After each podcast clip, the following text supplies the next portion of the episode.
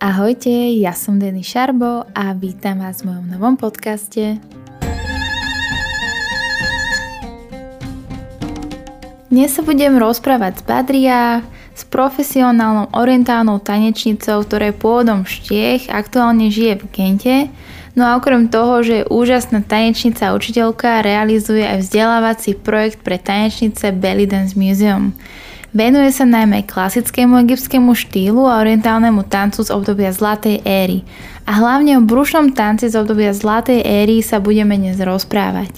Táto náhrávka vznikla na vrchole leta v auguste, no vychádza práve teraz vo sviatočnom období, aby vám spríjemnila začiatok nového roka a obalila tieto zimné dni do zlatého závoja. Takže šťastný nový rok a teraz si už užite rozhovor s Badria. Ahoj Badria, vítam ťa v mojom podcaste. Ako sa dneska máš?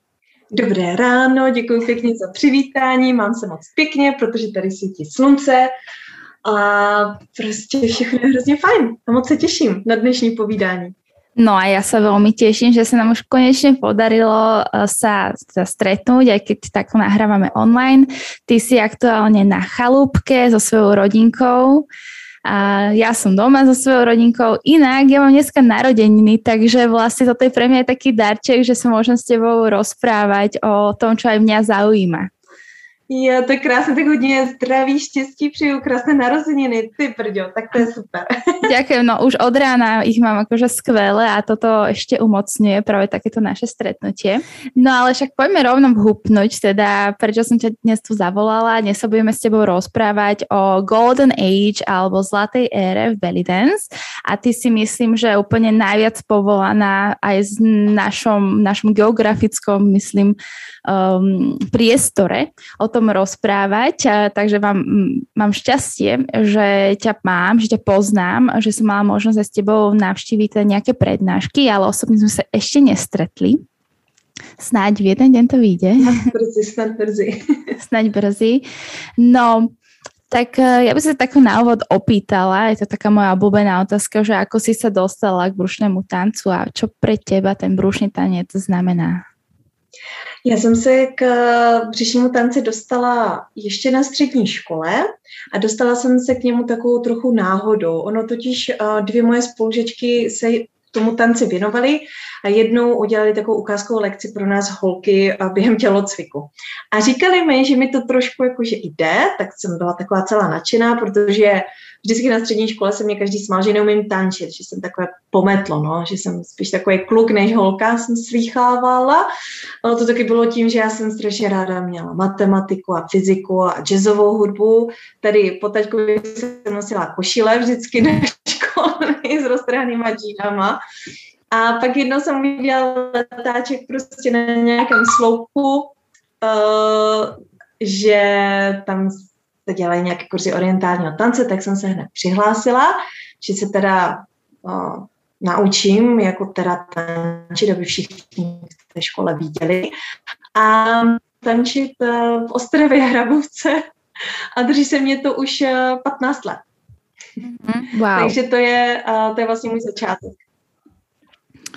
A ta druhá otázečka, co mě na tom orientálním tanci jakoby baví, nebo co to pro mě znamená, tak to pro mě znamená hlavně um, svobodu vyjádření. Ono, i když to uh, paradoxně pro lajky orientální tanec pochází jakoby z, z arabských zemí, ale nejen z arabských zemí, um, tak pro mě to je výraz uh, svobodného tance, protože zaprvé nepotřebuješ partnera k tomu, a tančíš sama za sebe. A to, že člověk využívá ten pohybový slovník, který je daný tím vývojem tance v té dané kultuře, tak jsou tam určitá, nechci říct omezení, ale určitá pravidla, určitý způsob, um, určitý jazyk, jak vyjadřovat hudbu a emoce prostřednictvím tohoto tance. A mně se tady tenhle ten jazyk velmi líbí. A mhm. ráda ho využívám k tomu, abych mohla uh, vyjádřit sama sebe. Super, to je krásne. No keď si hovorila, že si bola ako, viac ako chlapec na tej škole, a že ťa zaujíma matika, fyzika, však vlastne ty si astrofyzička, čo je pre mňa akože úplne, že wow, brutál odbor a mňa osobne mega zaujímavá vesmír a vždy pozerám nejaké také podcasty, respektíve počúvam podcasty uh, slovenské o práve týchto vesmíroch a ty, ty si prosto aj brušná tanečnica, aj astrofyzička, že či ti to tak ako vzájomne dáva uh, niečo ti ako keby vyrovnáva v tej tvojej osobnosti. Určitě, uhum.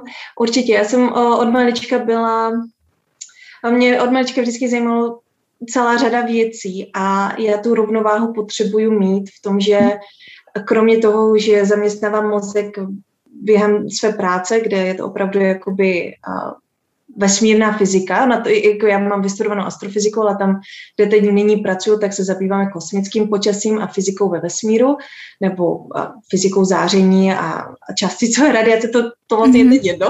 A, takže tam já zaměstnávám tu hlavu a já to pot, potom potřebuji někde ventilovat. A ten tanec je pro mě zase ta druhá stránka, a, která je jak umělecká, tak zároveň fyzická, protože člověk se mm-hmm. jako zaputí, že jo, používá to tělo a já si myslím, že uh, to tak mám asi zase, když tady ten taťka vedle mě sedí omylem, tak, tak to mám zase po tátovi, protože taťka taky, že jo, měl zaměstnání, kde musel zaměstnávat hlavu a potom vždycky chodil na trénink, trénovat volejbal. V podstatě mm-hmm. až teď se věnuje sportu. Takže já si myslím, že já to mám jakoby z toho, je takový příklad a ta rovnováha prostě pro mě je tady v tomhle mít tu astrofyziku i ten tanec. Úžasné. No a ty žiješ v Gente aktuálne, v Belgicku, kde aj pracuješ a pohybuješ sa aj učíš, že? Um, a aká je tam belly dance komunita? Aká je tam táto komunita tanečníc? No, tak to já se musím přiznat, já, já jsem byla dost překvapená, protože já jsem odcházela z Česka, kde jsem měla několik kurzů týdně a ještě jsem musela prostě jako zavírat kurzy, protože jsem neměla čas a mhm. kde jsem skoro každý víkend učila v Praze a pod České republice a po Evropě. Prostě oh, krásný život o, učitelky orientálního tance. A pak jsem přijela do Belgie a prostě jsem si myslela, že to bude úplně to stejné, že jakmile vypíšu kurzy, že to bude úplně plný, že se tam všichni budou prostě naivně a trošku um, ne sobecky, ale tak sebestředně jsem si myslela, že všichni se z toho zblázní, že já jsem přišla učit do Gentu. No a vůbec to tak samozřejmě nebylo, všem to bylo tak jako šumák. Mm-hmm. Takže já jsem musela za začátku pak si projít takovým, že člověk začne úplně od nuly, že tě nikdo nezná, ani, ani jako nikoho nezajímalo se třeba zjistit, jestli jsem už učila předem nebo ne. A naštěstí jsem dostala místo v jedné taneční škole, Shunya Dance Center, protože nechtěla jsem učit sama za sebe. Jako s tím je strašná práce. Já obdivuji všechny holky, co mají vlastní taneční studia. To jako klobouk dolů. A, takže já jsem chtěla být už pod nějakou školou a takže oni mě vzali do Šuně Dance Center, stali se jako mými dobřími přáteli, protože ta taneční škola je vedená tanečníky. Uh, jsou to manželé, uh, oba dva uh, jsou teda taky tanečníci, Swapnil, ten učí um, Bollywood a Bangru, protože on je z Indie, a Wim, jeho manžel, uh, je zase belgičan a učí salsu. No a mhm. takže oni tu školu vedou úplně perfektním způsobem, takže jsem mezi ně zapadla a hned jsem si myslela, že budu mít prostě plný kurz, třeba 20 lidí na kurzu. A týden před začátkem mého kurzu jsem tam měla nula lidí. A já jsem byla úplně, tak proplakala jsem to, že? že člověk chce mít nějaké studentky. Naštěstí byl den otevřených dveří a potom jsem měla úplně jakoby ten kurz úplně plný, takže naštěstí se to rozjelo, ale v podstatě člověk bojuje o každou mm, tanečnici, nebo bojuje. Já nepotřebuju bojovat, protože jsem jakoby zaměstnaná, já se tím nevydělávám jako na živobytí, nebo jako vydělávám samozřejmě, ale není to ten můj hlavní zdroj příjmu, ten mhm. tanec. Takže ale vidím, že to je takové, není to vůbec lehké udržet si mhm. tanečnice. A ta komunita je mnohem starší. A Aha. tam vůbec jako mladé holky na kurzu skoro člověk neuvidí. Já jsem měla to štěstí, že jsem měla asi pět, šest holek uh, jakoby ve věku 20 až 30. Uh, tím pádem jsem mohla mít pěkně různorodou skupinku že mm-hmm. ty o, ženský, které jsou trošku starší, že tam měly ty, ty mladé kočky a ty mladé tam zase měly oporu v těch starších, takže Takže to bylo fajn, že jsem nakonec měla takovou různorodu, ale vím, že třeba Serkan Tutar, který tam taky učí v Gentu, mm. mimochodem.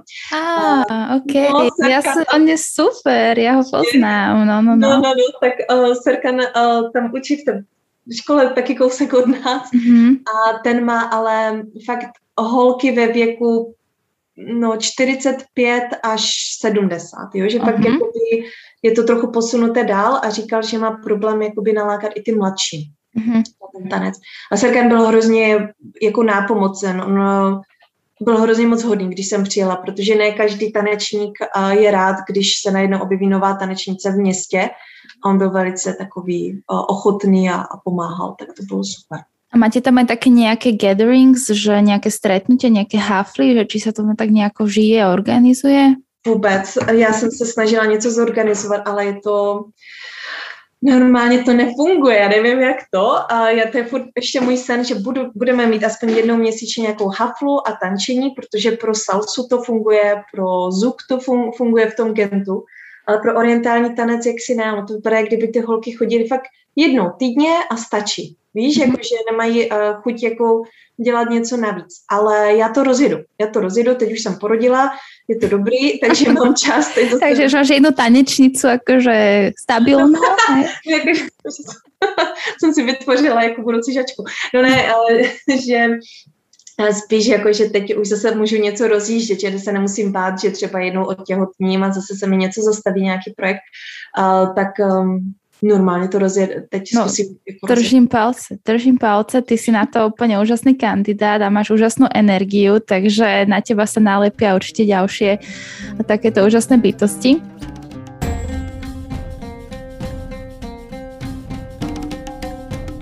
No ale tvoja špecialitka je tá, práve táto zlatá éra, Golden Age, ale aj teda folklórny tanec. Dnes sa budeme rozprávať viac o tej Golden ére. A ta Golden Era je vlastně čo? Povedz nám. Já ten začátek zlaté éry většinou dávám na začátek 20. století, protože v tom období, v podstatě krátce předtím, se v Egyptě vyskytlo nové prostředí, ve kterém se ten tanec mohl rozvíjet. Vznikaly totiž divadla a velké takové, jakoby kabarety, dalo by se říct. Oni tomu říkali v Egyptě teátr nebo sála. V podstatě velké, no, velké sály, kde se konaly večerní programy a kromě hudebníků, herců, komediantů, tam vystupovali i tanečnice. A to je hrozně důležitý krok, protože tady nám začalo vznikat to naše rakšarky, ten náš v podstatě belly dance, když k tomu bych měla pár poznámek, ale nepůjdu zase tak hluboko do historie, pokud bys chtěla, tak samozřejmě můžem. Nicméně to Rax Sharky se tam mohlo rozvíjet, protože předtím, pokud uh, jsme viděli tanec, tak ten tanec by šel vidět na rodinných oslavách, nebo spíš jako na svatbách, na narozeninách, to měli na starosti Awalim. Gavázi tanečnice zase byly vidět venku, mimo Káhiru, třeba v Luxoru a v dalších městech. A najednou tenhle taneční styl se dostal na jeviště. A tím pádem se začal modifikovat, začal se měnit. A takhle nám začal vznikat drag šarky tanec. Tím, že tím, jak ten tanec, nebo tím, jak ten čas postupoval, tak se zvětšovaly tyto podniky, začaly být víc luxusnější, až do nějakých 40. let, kde opravdu ty podniky měly svůj vrchol, kde můžeme vidět nejen KitKat klub a, a další a sály nebo další podniky jako Mary Mansur sála, ale také to věhlasně známé kasino opera. Takže to je jeden z důvodů, proč já vidím ten pík té zlaté éry kolem 40. let, protože tam bylo fakt hrozně moc těch kabaretů, kde se vystupovalo. Ale zároveň tam přišlo nové médium a tím byl film, ve kterém se také objevoval uh, Rakšarky tanec a právě v těch 40. a 50. letech ty filmy byly prostě úplně nahuštěné tím tancem. Takže to jsou dvě takové, dva takové milníky, které vrcholily právě okolo těch 40. let, plus minus 10 let tam a zpátky. Takže pro mě to je to centrum té zlaté éry 30. až 50. léta s tím, že takový jakoby doběh to má do toho začátku 20. století a potom do těch 60. let. A je to aj tak, že tá práve Golden Era bola veľmi umocnená tým filmom, práve že, že sa tak ako práve aj vďaka tomu filmu vyvíjala a prerážala práve aj na ten západ. No tak, ale tak to je dobrá otázka. Uh, určitě z hlediska toho filmu, ten film udělal jednu důležitou věc. On totiž to rakšarky rozšířil do míst eh, nebo do povědomí lidí, kteří by normálně rakšarky tanečníci neviděli. Řekněme, mm-hmm. jakoby, řeknu obyčejný egyptian, jo, ale normální jako rodina egyptská by jen tak si nezašla do kabaretu se podívat na tanečnici. Oni by si třeba zašli podívat někde do, um, do nějakého menšího podniku, kde by ta tanečnice vystupovala.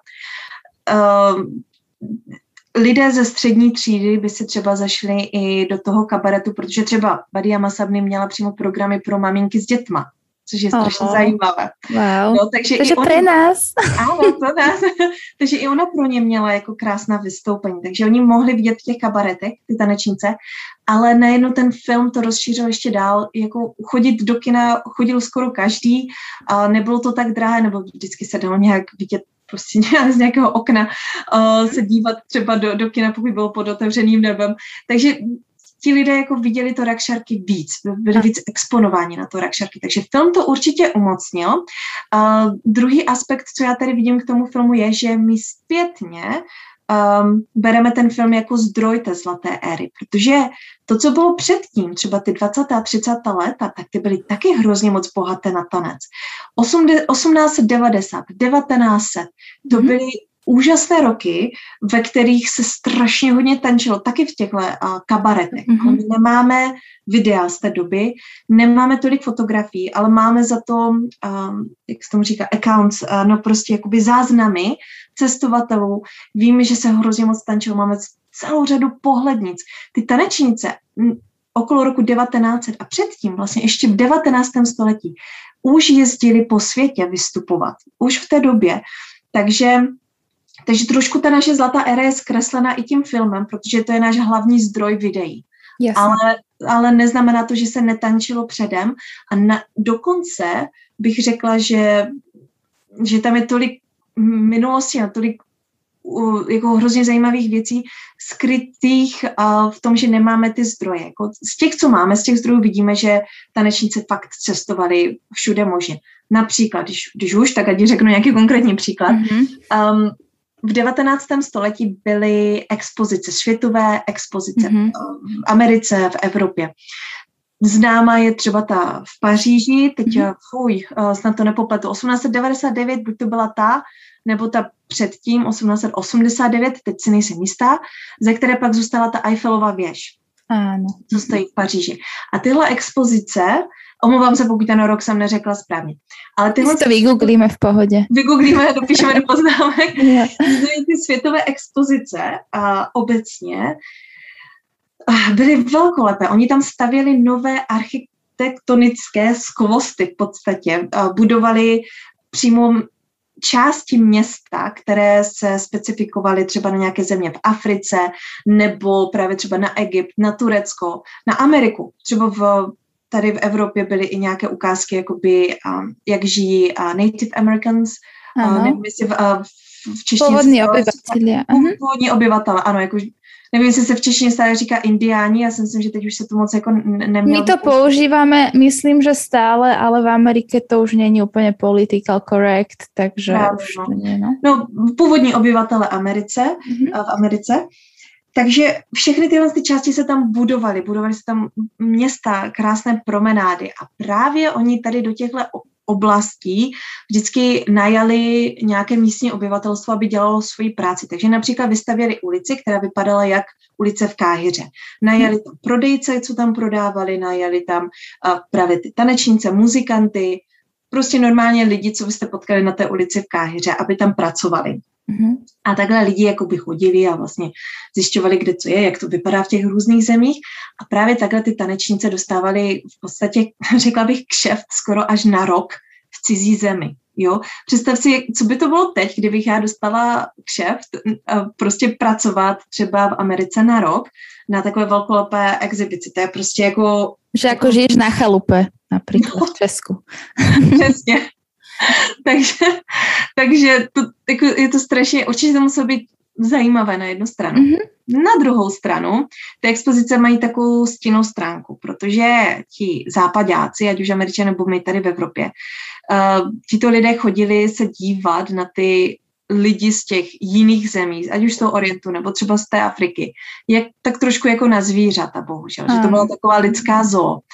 a oni se vůbec k těm lidem ani, jako vypadá to dobře, nechovali, že třeba některé um, lidi tam nutili nosit uh, nějaké rádoby tradiční oblečky, kolikrát se to i tak jako upravovalo, aby to vypadalo ještě víc jako zajímavě. I když ta teplota vůbec nebyla taková, jako by normálně v té zemi měla být, že jo? takže na jednu stranu to je sice zajímavé dostat kšeft prostě přes oceán, na druhou stranu oni se k ním stejně chovali jako k něčemu, k nějakému takovému odpadu, tak jak západiaci se... No, veď bola to práve doba ešte silného kolonializmu, takže čiže aj tým to bolo ovplyvnené. Přesně tak. Ono. Přesně tak, ono je strašně důležité tohle to zmínit, protože i když to na jednu stranu je fascinující, na druhou stranu je tam, je tam strašně hrozně zlá zatím, že jo, mm-hmm. bohužel. Uh, ale nicméně ty tanečnice, co jsem jenom chtěla říct, tak cestovali nebo už cestovali nebo vystupovali mimo Egypt nebo mimo uh, ty země středního východu už v 19. století. Jasné, však tá, tá celá zem bola vždy v pohybe, tá práve taká tá kultúrna výmena existovala už počas uh, storočí, takže to je jasné. Ja som že chcela povedať k tomu filmu práve v Egypte, keďže to tak, tak veľmi ovplyvnilo práve uh, ten brúšny tanec, že to malo, malo to asi tretiu najväčšiu produkciu na svete, uh, ten, ten egyptský film, čiže práve preto sa dostal aj do Ameriky a na ten západ, čo teda o tom sa chcem ešte porozprávať teda neskôr. Ty si hovorila o tom rak šarky, že máš tomu nejaké výhrady, no ja by som akože reálne chcela vedieť, že čo. No, no, to je spíš jako, že uh, ten název belly dance, mm-hmm. um, jako je to tohle to jsou diskuze, které se vedou prostě v tanečních kurzích pořád a já si myslím, že nikdy nebudou uh, uzavřené, protože ano belly dance jako takové, to slovo vzniklo v roce 1864 v podstatě. Mm-hmm. A vzniklo ve Francii, kde uh, Jean Jérôme, Jérôme namaloval uh, obraz uh, tanečnice v Egyptě, Alme a mm-hmm. tanečnice. No. A tady tenhle ten obraz teda znázorňuje hudebníky a tanečníci v takové nějaké taneční poze. No a na tady tenhle ten obraz byla napsána kritika. Mm-hmm. Do té doby se tanečnicím v tom orientálním světě, řekněme, říkalo na tom západě alme. To jde od slova alma, což bylo označení pro opravdu umělkyni, která nejenže tančila, ale třeba i zpívala, hrála na hudební nástroje. Samozřejmě to slovo se pře, překroutilo do slova alme. Oni takhle nazývali prostě všechny, ať už to bylo v Egyptě nebo kdekoliv když ta žena tančila, tak ji nazvali Alme. Jenže po tady téhle kritice toho um, obrazu mm-hmm.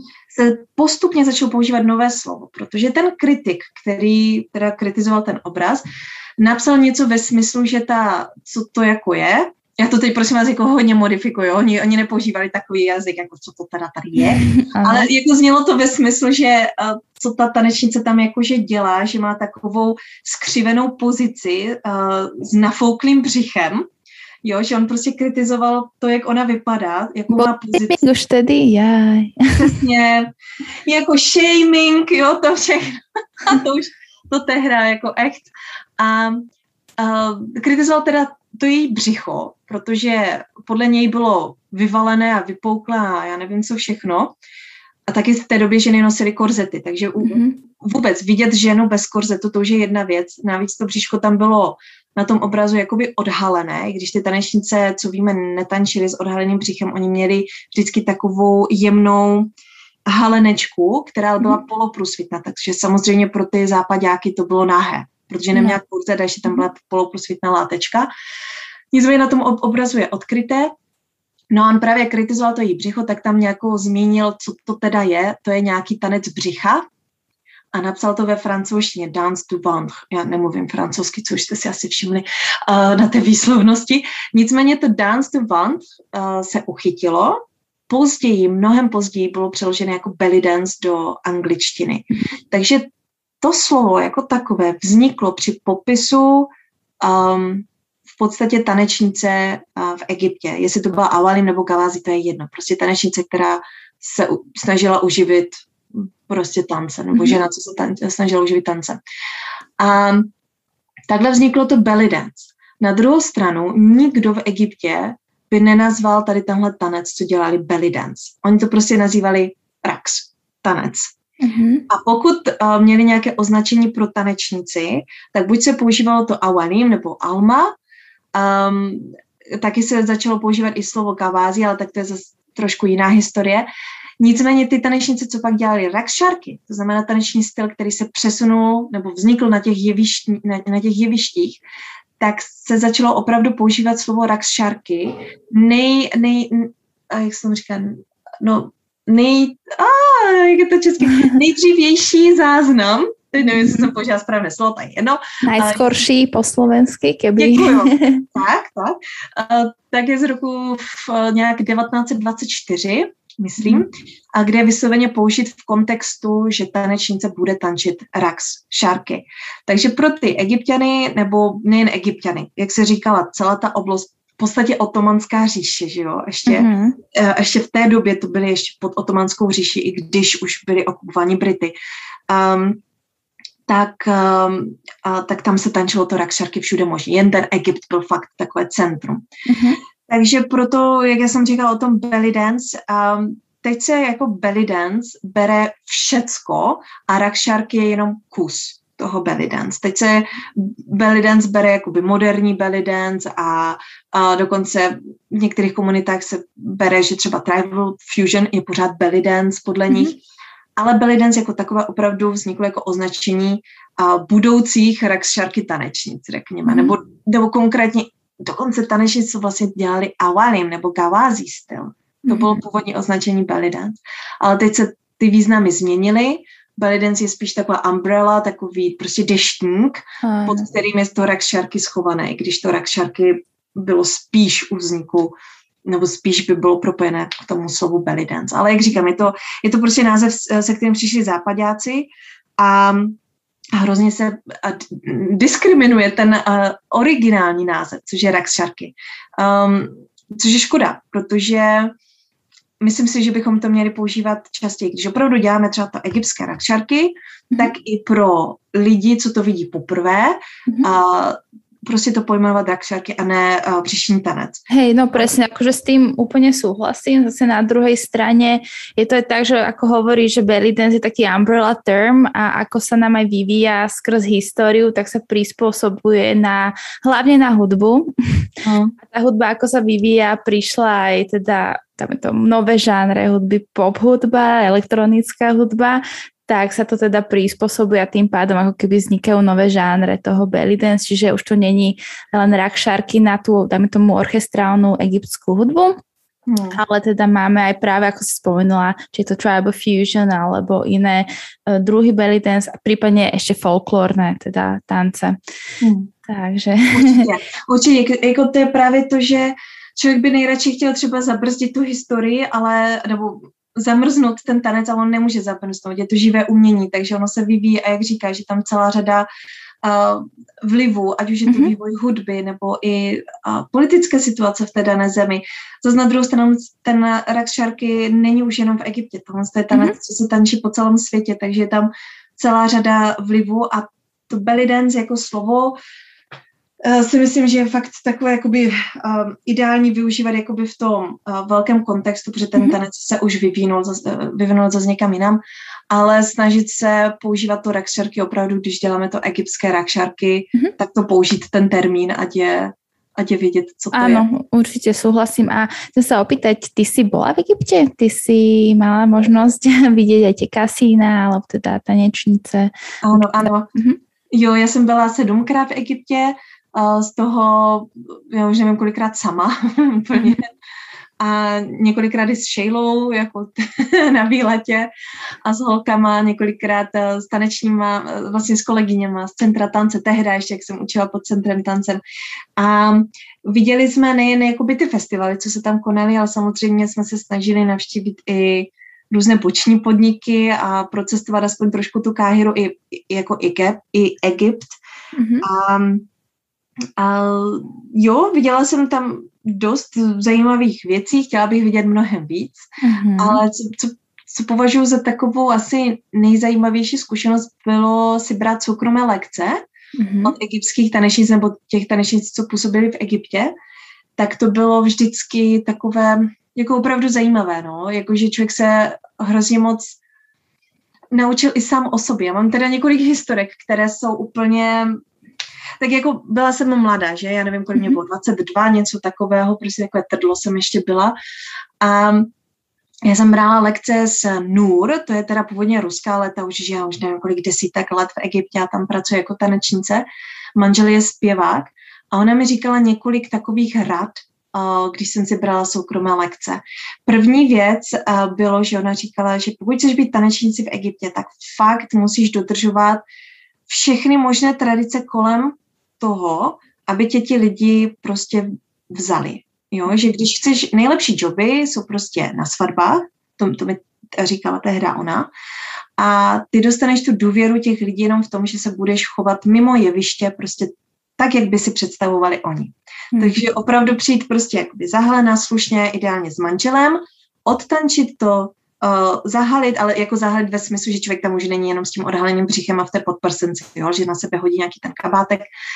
Um, a že se potom člověk už nevybavuje s těma hostama prostě po představení, jo? že prostě jde slušně domů s manželem. Mm-hmm. Takhle ona říkala, že podle ní si vybudovala tu důvěru a tím pádem dostávala i jakoby dobré uh, joby jakoby na svatbách. Ale to tehda byla situace fakt jiná. Já jsem tam jezdila okolo roku 2000, že jo, uh, 2000 něco, mm-hmm. před 15 lety a, a 10 lety od té doby se to změnilo. Teď, když člověk chce vystupovat na svatbách, tak už nemá vlastní orchestr. Málo kdy má člověk vlastní mm. orchestr, protože že jo, na svatbách oni už radši zaplatí DJ. Ale to vidíme i tady, že jo, na mojí vlastní svatbě, já už jsem neměla kapelu, já jsem měla prostě DJku. Mm. Je to levnější, že jo. Bohužel, no, tak ten vývoj je prostě podobný i v tom Egyptě. A takže ona tehdy jako pracovala hodně s těma orchestrama, to byla jedna taková zajímavá zkušenost. Um, co mě pak fascinovalo, bylo to, jak, jakým stylem učila. Ona teda mě tam drtila na té technice, že musím mít propnuté nohy, že už máme moderní rakšarky, že už žádné pokrčené nohy, tak to byla teda úplně echt nová technika pro mě, co mě tam učila. A ona odučila tu hodinu a půl a já už jsem se jako balila, že tady už ji nebudu rušit, že jako už balím. Ona ne, ne, ne, ne, ne. Posadila mě ke stolu, dala mi papír a tušku a řekla, ty si všechno zapiš, co se naučila. Normálně mě nepustila z toho baráku, dokud jsem si nenapsala všechno, co jsme probírali, kde jsem třeba dělala chyby, kde se musím dávat pozor. Normálně tak stala nade mnou wow. a, a nechala mě si to všechno zapsat, což bylo super, že jo? protože mm-hmm. já bych jinak pak lovila v paměti, kde si v autě nebo v taxíku na cestě zpátky. A potom, jak jsem to dopsala, tak začala si se mnou povídat prostě o tom tanci a to bylo tež prostě jako jako krásné vidět, že ta tanečnice, která byla na vrcholu prostě své taneční kariéry, která byla tehdy strašně známá, taková idolka moje, takže strávila další hodinu jenom tím, že si se mnou povídala. Tak to bylo další taková jakoby ukázka jako toho lidství v tom mm-hmm. tanečním světě.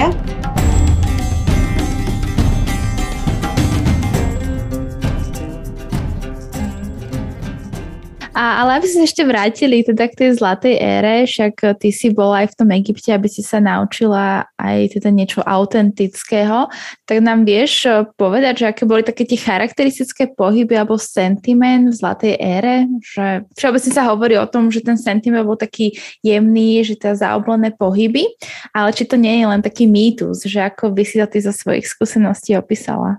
Jo, uh, no já jsem tu zlatou éru, nebo ten tanec v té zlaté éry bohužel nestudovala v Egyptě, protože nebylo u koho. Měla mm-hmm. jsem seminář Daulat, která nás učila awalim styl, tak to bylo zajímavé, ale jinak já veškerou zlatou éru, co mám, tak je studiem videí, mm-hmm. protože mm-hmm. není nebylo se od koho učit. Jasně. A já jsem bohužel nezažila lekce se Suherzaky nebo na Fuad. To mě bohužel um, prostě minulo té době, to už bylo mm-hmm. pozdě.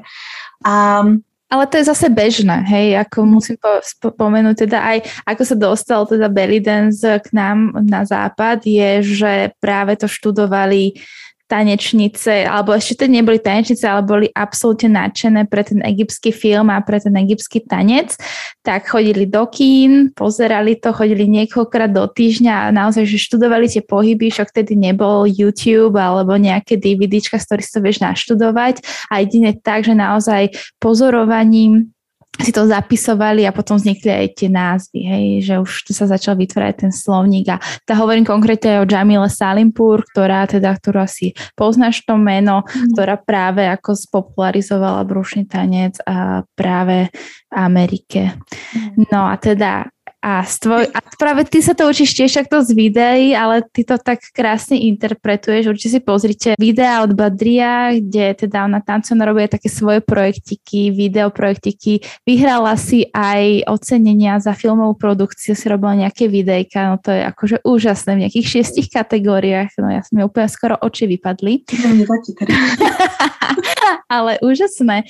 No takže to video a ten film je naozaj veľký, veľkým zdrojom, tak uh, povedz nám teda o té své cestě. Uh, tak přesně tak, uh, videa jsou zdrojem a a je pravda, že se říká o té zlaté éře, že je taková jakoby zaoblená, taková elegantní, taková jemňučka.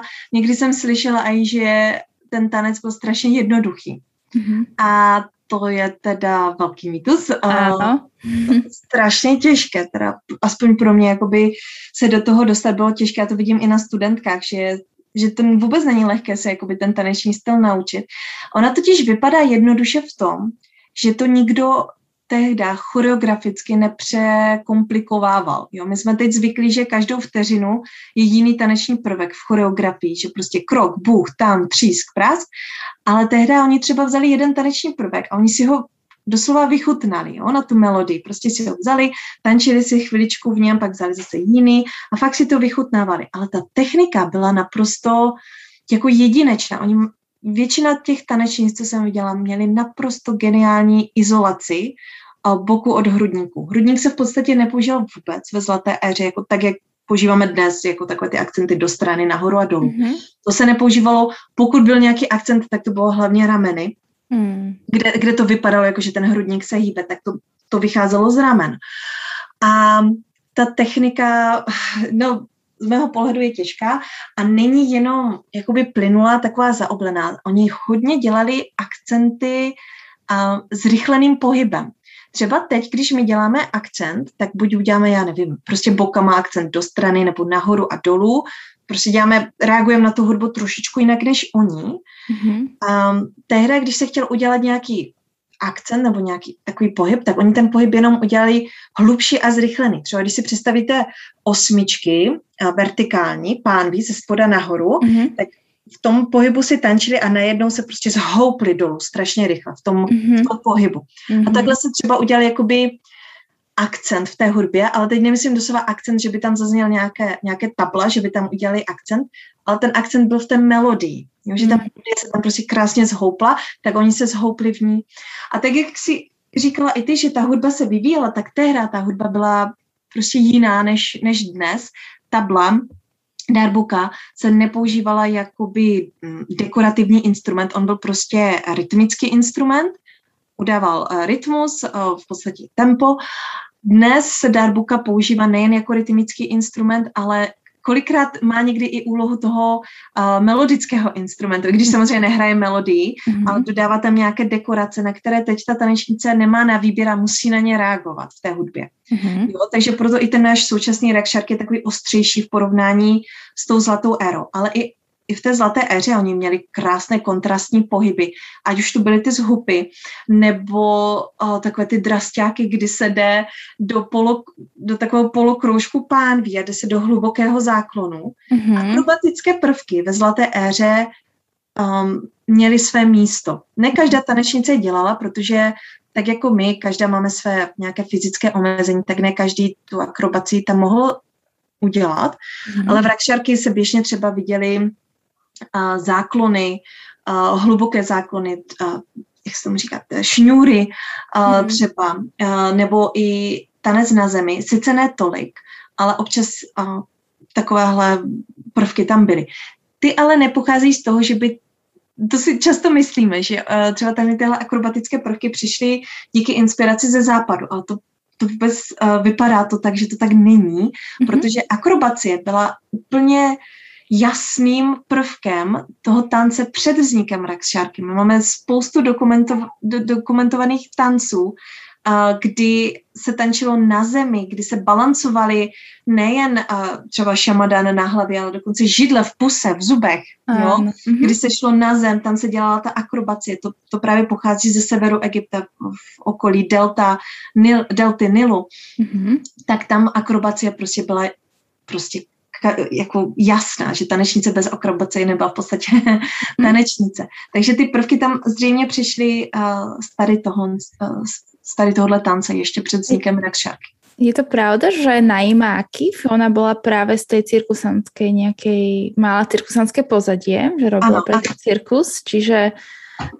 môžeme rovno aj plynulo prejsť takú, takým výrazným osobnostiam Golden Age, lebo asi aj tie, tie výrazné osobnosti formovali celkový charakter. Ten tanec obecně se opravdu formoval změnou prostředí, buď přišel ten film nebo ty kabarety, ale byly tam výrazné osobnosti, které měly vliv na, na budoucnost toho tance. Jedny z těch prvních, o kterých víme, že nějakým způsobem ovlivnili a tu, vlastně tu komunitu taneční, byly třeba tanečnice Šafika Elkoptia nebo tanečnice Bamba Kašar, kde máme dokumentované, že nějakým způsobem byly populární v té době. Takže ono většinou populární tanečnice potom ovlivňuje tu následující generaci. Například Bamba Kašar, ta byla první tanečnice, která udělala festival taneční mm. v Egyptě. Mm-hmm. A jmenovalo se to Zár Concerts, nebo mm. koncerty Záru. A nebylo to jenom o tanci, jo. byli tam jako hudebníci, prostě velkolepý festival. A vrcholem toho festivalu byla ona, kdy prý uh, tam nakráčela na to jeviště v takových těch nosítkách, že ji tam jako někdo donesl, prostě obrovská jako taneční scéna. A tohle to jsou roky Ježkově oči, no, kolem roku 1900 plus minus, jo, tady, tady tohle to období, tak už mm-hmm. takovéhle věci se děly v té době. Takže myslím si, že v té době určitě Bamba Kašar um, Šafika Koptia. Další tanečnice, které měly a, velký vliv na tanec, byly například Hekmet Fahmy, a, která byla vzorem, a, nebo jedna z tak, tak, takových vzorů třeba pro Tahiyu Karioku později. Určitě musíme zmínit Badiu Masabny, která byla víc než tanečnice byla hlavně manažerka a producentka. Tam měla několik těch podniků, vlastně pět podniků za svou kariéru měla, ve kterých právě provozovala nejen večerní vystoupení, ale kde ona měla přímo v kasínu opera, měla restauraci, terasu, pak tam měla jakoby bar, divadlo a ještě kino. A tohle mm-hmm. to ona vlastnila v roce 1940 a manažovala ještě tam se starala o tu taneční skupinu a, ten, a skupinu zpěvaček a vůbec jako tu kabaretní skupinu neuvěřitelná žena. Takže tahle tam měla velký vliv na, na celý ten průmysl taneční, protože dávala nejen možnost tanečnicím zazářit na tom jevišti. Oni tehdy byly i jiné podniky, jo, ale on je jakoby nejznámější. Ale ona tam i ty tanečnice dost trénovala, protože tehdy neexistovaly žádné školy orientálního tance. V podstatě ani teď v Egyptě jako jen tak člověk nenajde školu. Tu a tam nějaká tanečnice jako má uh, svoje kurzíky ale většinou tam jdou západandy se učit. Egyptianky vůbec jako, jako nechodí se učit. No, to už se odbočil, pardon. No to tady bych se už na to mala dalších pět otázok, no takže právě. Ano, aby se, aby se neodbočili. No a takže uh, jediná možnost, jak se dostat do kabaretu, bylo mít už talent, prostě hmm. už si nějak tančit doma, prostě ona se na tebe podívala a řekla, OK, beru tě do skupiny a až v té skupině oni dostávali trénink, ty tanečnice. Tím, že vzniklo to prostředí, těch jevišť, nebo tam, tam kde byly ty, ta, ta jeviště, tak se najednou musel začít choreografovat. A to je, to je hrozně velký milník, protože mhm. najednou ten tanec musel, um, museli se velkou skupinu holek, co tančili jako by ty background tanečnice, nějak naučit choreografii, pojmenovat ty prvky. Takže to byl další jako velký jakoby kopanec do toho tance jako směrem vzhůru, tak překladám z té angličtiny ten jazz. Ale um, No, takže uh, tahle to byla jedna z věcí a ta Baria Masabny opravdu stála za mnohýma změnama, i když nechci říct, že ona byla první, kdo s těma změnama přišel, a ona je spíš podporovala. Ona podporovala rozvoj toho rakšarky, ale rozhodně třeba nebyla první. No? Že ona v některých rozhovorech říká, že to byla ona, která vzala prvky z perského, tureckého tance a ze západních tanců a dala je do Rakšarky, ale my máme důkazy jako dochované a psané mm-hmm. a vlastně no. accounts, že, že, že i jiní to dělali dávno před ní. Jo. No veď, uh, ja chcem ešte spomenúť, že ty máš projekt Belly Dance Museum, kde vlastne sama uh, iniciatívne zo svojich zdrojov práve zbieraš záznamy z tej doby, či sú to rozhovory, alebo teda fotky Eh, či iné, samozrejme materiály, sú tam aj iné teda médiá a teda ty asi to, to, tomu sa veľmi venuješ, tak kto bol vlastne ten taký prvý, eh, keď hovoríš, že máme tie záznamy, kto začal napríklad s touto choreografiou, hej, alebo robiť takéto moderné prvky? To je strašně těžké, na to bohužel nebudu umět odpovědět, protože um, já můžu říct, co máme jakoby dochované, ale určitě Eh, jako už z těch materiálů jde vidět, že to muselo toho, že už to byl zaběhaný systém. Takže uh, víme o divadle, jako byl třeba ten El Bus, Bus, Busfur, a divadlo, kde už měli background tanečnice, kde už mhm. muselo docházet nějakým choreografím. Ale, takže tohle to bylo rok, to byly 20. léta a vlastně Badia Masarny přišla až v roce 1926 se svým prvním uh, podnikem. Takže Hmm, říct, kdo byl úplně první v té choreografii, to neumím odpovědět, ale je to dobrý námět na, na zkoumání. Ale zeptám se své kolegyně Nísy, která se zabývá tady tím obdobím před tou zlatou érou, před tím mm-hmm. vrcholem zlaté éry. Um, třeba o tom bude vědět uh, o kapičku víc s tou choreografií. Um, takže to, to je jako rozhodně zajímavé. A když už jsme u té choreografie, tak dalším takovým, takovou důležitou osobností si myslím, že byla právě ta Naima Ake.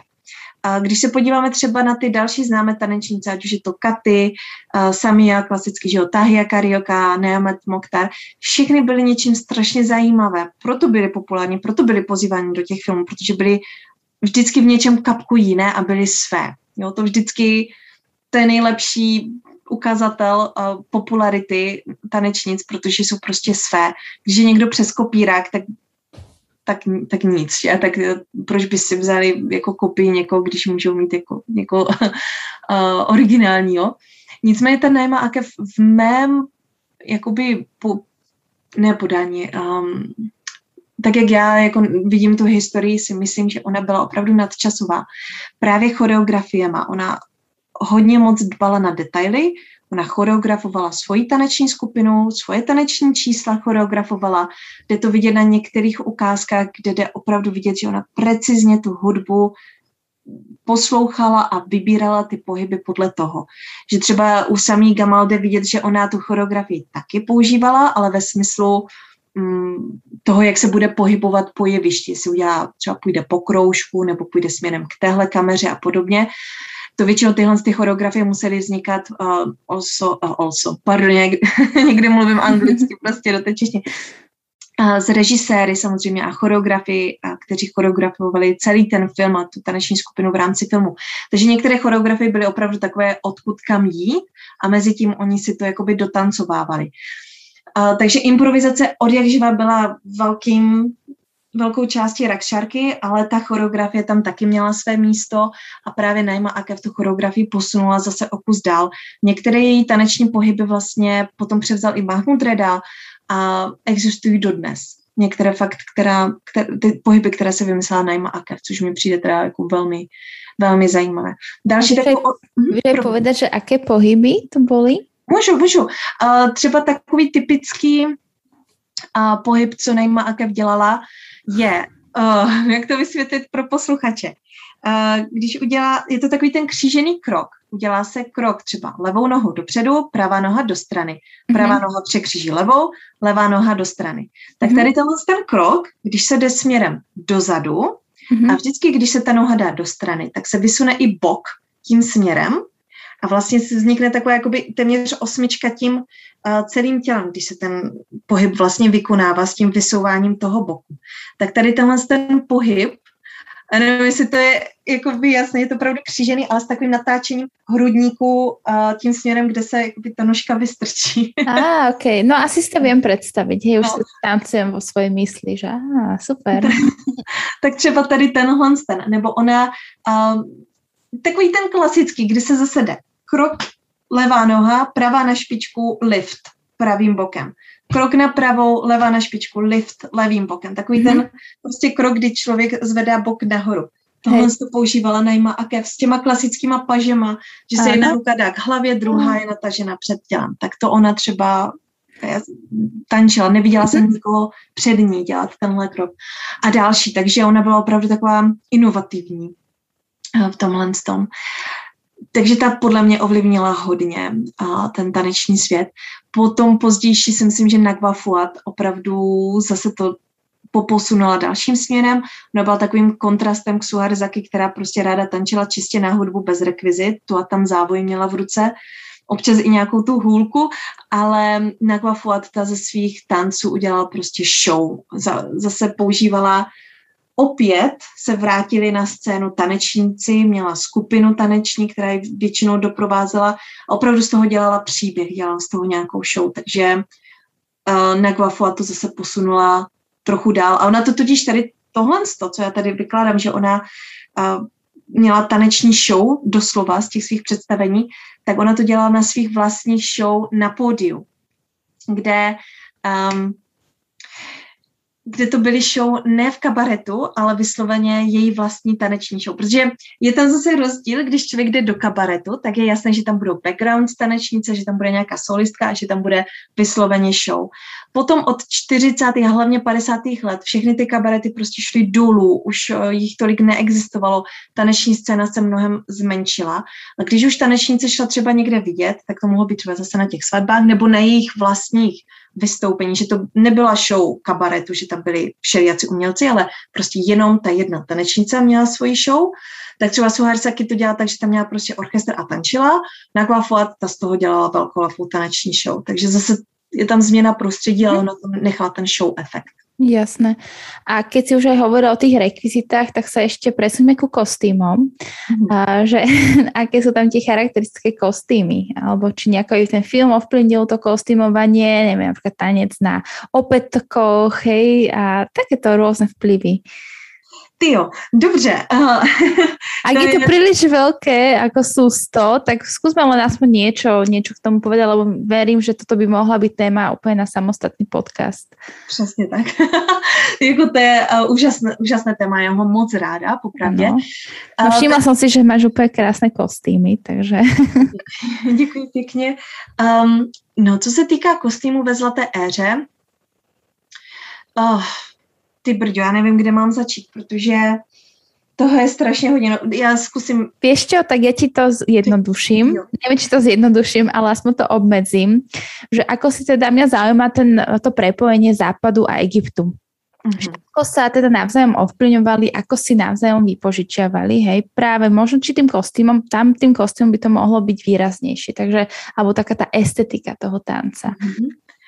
Dobře, tak jo, děkuji za, za omezení, protože mě už to poplalo v hlavě, co mám všechno. Co mám viděla.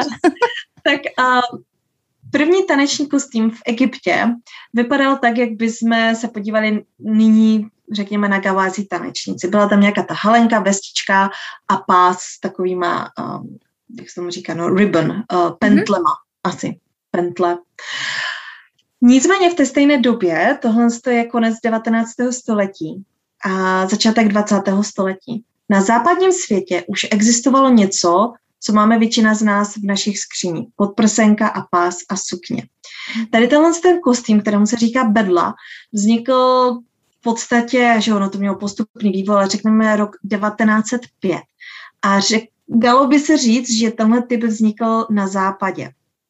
A, to především pod rukama Maud Alan která dělala taneční show Vize Salome. Prostě nějakou fantazii orientální, eh, do které zakomponovala vlastně tady tenhle ten kostým. Tenhle kostým se teda se skládá ze zdobené podprsenky a pásu. Takže někdy slyšíme takovou no mýtus v mém podání, že tady kostým na orientální tanec vznikl na západě. Ono se to totiž takhle jednou větou opravdu říct nedá to, jak oni pracovali tehdejší západní tanečnice uh, s tím kostýmem, bylo, uh, bylo na způsob, jak se pracovalo se zdrojí kultury obecně v té době. Bylo to období eklektismu, kdy se prostě všechno míchalo dohromady. Tehda na konci 19. století nejenže byly ty světové expozice, o kterých jsme se už bavili, ale i muzea se otevřely pořádně veřejnosti, že člověk si mohl zajít do muzea a vidět, jak to vypadá ta, ta kultura jako v jiných zemích, i když to bylo hodně jako, že jo, upravené a zase se jenom stereotypy jako ukazovaly. Nicméně v té době na tom západě se všechno míchalo dohromady. I prý lidé, to mi teda říkal můj manžel, který se zabývá tím období jakože historik, si míchali uh, výzdobu doma, v bytě, prostě ze všech možných kusů, uh, ze všech možných koutů světa, to tam všechno mixovali, takže není divu, že i ty tanečnice v té době na, záp- na západním světě i mixovali prostě inspirace ze všech možných kultur. Takže ten zárodek toho orientálního kostýmu určitě je uh, řekněme v tom egyptském tanci, protože tam byla nějaká vestička, bylo tam částečně odkryté břicho a byl tam nějaký pás kolem boku. Jo? Zároveň ta inspirace šla z, z um, starověkého Řecka, inspirace přišla i z Tahiti zřejmě, z Indonésie, takže byl takový mix, uh, ze kterého vznikl ten kostým. Ale, tady je velké ale. Ty tanečnice, které tenhle ten kostým používali, vůbec nedělali, řekněme, belly dance, vůbec nedělali ten příšní tanec, uh, oni dělají nějakou fantazii. Prostě co je, co je napadlo, jak takovou orientalistickou fantazii, jak ten tanec by mohl vypadat. Tohle to máme samozřejmě podložené, to je, co tady říkám, to není moje vlastní fantazie, to zase máme podložené tím, že um, například ta Mod Alan, ta, která vystavila ten kostým, tak tančila během té své show a zase máme kritiku k tomu, k té show, která říká, že to, jak ona tančí, i když to vypadá, i, přestože je to um, duchem uh, na východě a má to tu podle toho kritika tu estetiku toho východu, takže je mnohem krásnější a ladnější než to, co předvádí ty uh, native uh, dancers, ty, ty původní tanečnice. Takže mhm. oni na západě brali to, jak, tančí, jak se tančí v Egyptě, že je vulgární a že je takové trošku až odporné, jako můžeme najít takovéhle dokumenty. Ale to, co předváděli ty západačky, jakože orientální tanec nebo příšní tanec, tak to bylo lahodné oku. Mm-hmm. To se jim líbilo. Jo? Takže eh, ten byl jakoby uh, problém v tom, že uh, veřejnost si myslela, že tohle je ten orientální tanec. To, to jim sedělo do té jejich fantazie, že ta žena tam někoho svádí a svíjí se. Um, to jim prostě sedělo do té jejich fantazie, ale v podstatě jak kdyby ignorovali to, jak se opravdu tehdy tančilo. Mm-hmm. Uh, třeba v tom Egyptě, jo? To jim přišlo vulgárně a odporné. Uh, takže ten kostým, i když jakoby relativně vznikl na tom západním světě, tak se vůbec nepoužíval v kontextu uh, belly dance, ale v kontextu zase nějaké fantazie. V Egyptě se tančilo pořád v tom kostýmku, jak jsem říkala, ta bluzička, vestička a až v 30. letech se postupně ten dvoudílný kostým, ta podprsenka a zdobený pás začal adaptovat i v tom Egyptě, ale trvalo to fakt nějakých 30 let a byla to fakt postupná transformace, že se nejdřív ta vestička ozdobila, byla třeba kratší, najednou ten pás už ztratil ty pentle zůstal zdobený pás, takže tam je opravdu krásný vývoj. Um, můj názor je, uh, že z toho, co teda vím, že se nedá říct ani jedno, že vznikl, nemůžeme říct, že ten kostým, co používáme teď na rakšárky, že vznikl na západě, nebo jestli vznikl na východě. No, teď to tak rozděluju, jo, jako na dvě polokoule, no. Ale uh, nelze říct ani jedno, protože vždycky to byla konverzace. Jo, ten kostým vznikl přes nějaké ty semínka třeba z, z těch Middle Eastern dances a na druhou stranu ti egyptiané ho potom převzali jakoby postupně, že to nebylo, že by hned si řekli, je, ti západáci používají takovýhle kostým, začneme to nosit taky, aby jsme se jim zalíbili. To vůbec ne, protože takový mýtus jako taky panoval mezi mm-hmm. taneční komunitou. Takže ten kostým prostě je taková konverzace mezi, um, mezi tím řekněme, Egyptě, Egyptem a tím západním světem.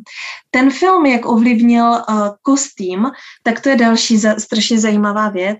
Uh, říká se, že hollywoodský film ovlivnil kostým egyptianů v jejich filmech. Já teda jakoby zásadně nesouhlasím. A to jsem měla teď takovou velkou diskuzi zase s nějakou tanečnici na tady tohle téma, a, která jako tvrdila, že, že ovlivnil, ale, ale ne, my máme už, um, nebo takhle, hollywoodský film, když znázorňoval, řekněme, orientální tanec nebo tu, tu jejich fantazii, tak používal podprsenku a sukni, která byla do pasu. Jo, ta sukně byla teda do pasu, měla zdobený, zdobené to příško a to už od nějakého roku 1926. Jo, to už je první film eh, v Americe, který nějakým způsobem znázorňoval orientální tanec, o kterém teda vím já. A když se ale podíváme do stejného období, um, no musíme se podívat teda až do 30. let Egypta, tak tam ten, ta sukně vůbec do pasu nebyla. Ono se zase panuje takový mýtus, že typický kostým na zlatou éru v Egyptě byla sukně do pasu. Mm-hmm. A do pasu to... myslíš tak, že máš zakrytý pupok? Tak, tak, tak to mm-hmm. myslím. Ano, že máš zakrytý pupek tou sukní. Mm-hmm. A jako musím se přiznat, že možná i mm, to, jak třeba i já jsem vystupovala nebo vystupuju, že to tak jakoby působí, protože volím tu sukni do toho pasu. Ale po analýze nějakých přes 200 videí tanečních, co jsem udělala, jsem zjistila, že rakšarky v Egyptě ve Zlaté éře se tančilo v dvoudílném kostýmu, kde ten pas seděl prostě na bocích. Že vůbec ta sukně nešla až do pasu. A pokud šla, protože tam máme scény se Samiou Gamala, Tahiyou Karioku, kde ta sukně končí v pasu a zakrývá pupek, tak to byly vždycky scény, které byly fantazijní, které referovaly nějakou dávnou minulost nebo pohádku nebo prostě nějakou fantazii. A tady tyhle ty scény v tom egyptském Rakšarky velmi korespondují, co vidíme, eh, co lze vidět v tom Hollywoodu, v těch jejich fantazijních scénách. Tak tam ano, tam je to jako velmi podobné, ale jinak to rakšarky, nebo ten kostým na rakšarky v Egyptě Hollywoodem takhle napřímo ovlivněn nebyl. Mm-hmm. Uh, protože kdyby byl, tak by měli ty sukně do pasu. A to neměli. Jenom v těch orientálních fantazích. Tuto ťa teraz budem musieť asi zastaviť, lebo ja si myslím, že naozaj táto téma by si zaslúžila aj samostatný podcast.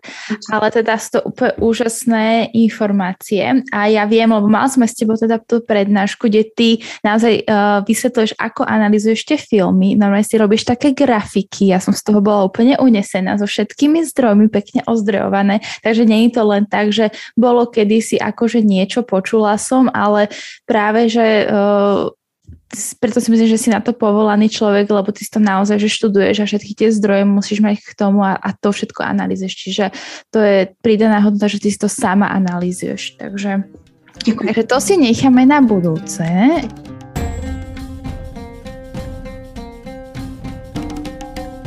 Tak ja by som ešte tak na záver uh, sa ťa opýtala, že teda opýtala, že či máš pre nás ešte niečo na taký záver, že či by som chcela niečo odkázať. Mm, aj, aj vzhľadom možno na túto tému alebo možno na, pre našu tanečnú komunitu? Určitě, mám.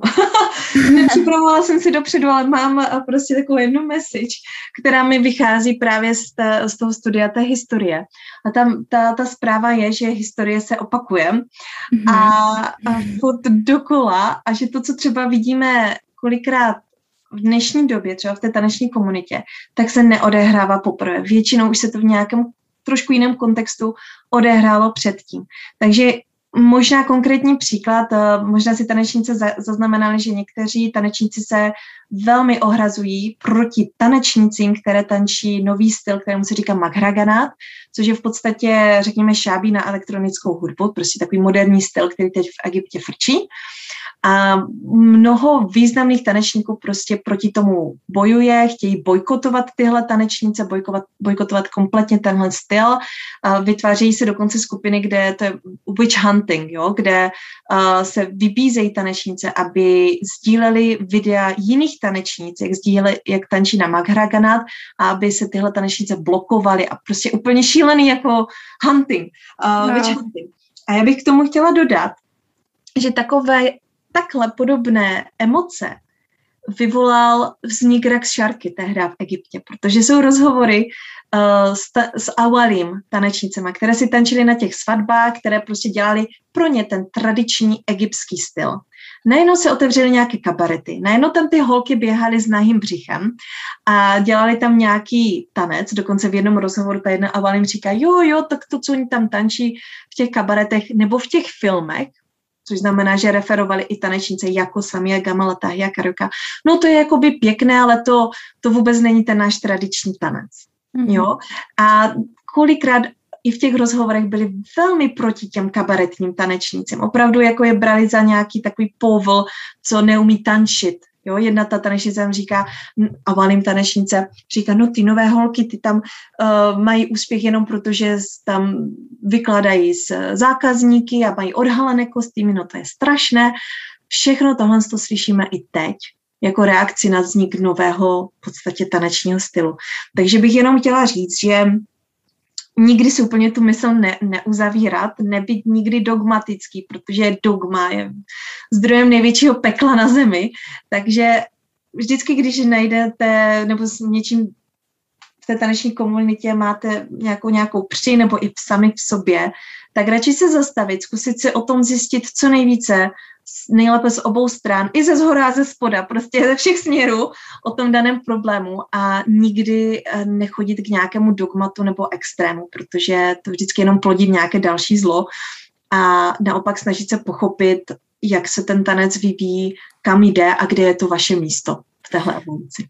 Úžasné, tak s takouto hlbavou a mierumilovnou uh, správou a odkazom ukončíme náš, uh, náš podcast. Ďakujem ti, Badria, ešte raz veľmi pekne, že si prišla do nášho podcastu, že si nám porozprával, bolo to úžasné nabité informácie, no my musíme ešte raz minimálne sa takto stretnúť. A prajem ti ešte za krásny deň. Děkuji pěkně za pozvání. Děkuji. Ďakujem aj vám, moji milí posluchači, že ste sa dopočúvali až do konca. Ak sa vám podcast páči, budem rada, ak ho ohodnotíte 5 hviezdičkami. Ak máte záujem o novinky z môjho sveta orientálneho tanca a orientálnych tém, dajte mi páčik na moju facebookovú stránku Denny Šarbo a počujeme sa už čoskoro pri ďalšom zaujímavom dieli. Majte sa krásne!